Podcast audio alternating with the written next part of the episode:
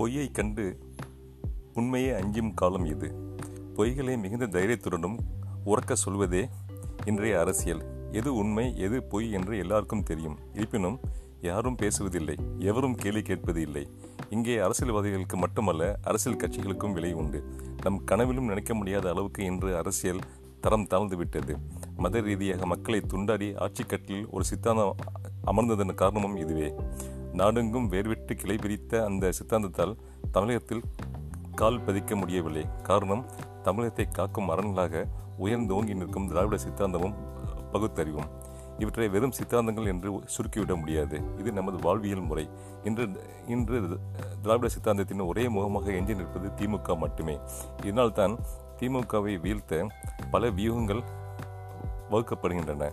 திட்டமிட்டு பல அரசியல் நிகழ்வுகள் முன்னெடுத்து செல்லப்படுகின்றன.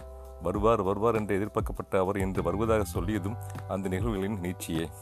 நடிகர் ஆன்மீகவாதி அரசியல்வாதி என்பதை தாண்டி ரஜினி ஒரு வணிகர். ஆதாயமற்ற எந்த செயலிலும் அவர் எப்போதும் ஈடுபட்டதில்லை. இனியும் ஈடுபட போவதில்லை. திமுக ஓட்டுகளை பிரிப்பது மட்டுமே அவருக்கு இடப்பட்ட பணி. இதற்கான ஆதாயமும் அவருக்கு கிடைத்திருக்கக்கூடும். அதனால்தான் வெற்றியும் தோல்வியும் மக்களுடையது மட்டும் என்றே அவரால் சொல்ல முடிகிறது. ஒரே பாடலில் தலைவராவது திரைப்படத்தில் மட்டுமே சாத்தியம் என்பதை அவருக்கும் அவர் பின்னின்று ஆட்டிவிப்பவர்களுக்கும் உணர்த்தும் கடமை நம் அனைவருக்கும் உண்டு. மின்மினி பூச்சிகளின் ஒளி புசுக்கென்று மறைந்துவிடும். சூரியனின் ஒளி அப்படியானது அல்ல அது நம் காலத்தை தாண்டியும் நிலைத்து நிற்கும். வாழ்க தமிழ் வளர்க திராவிடம் ஓங்குக பகுத்தறிவு.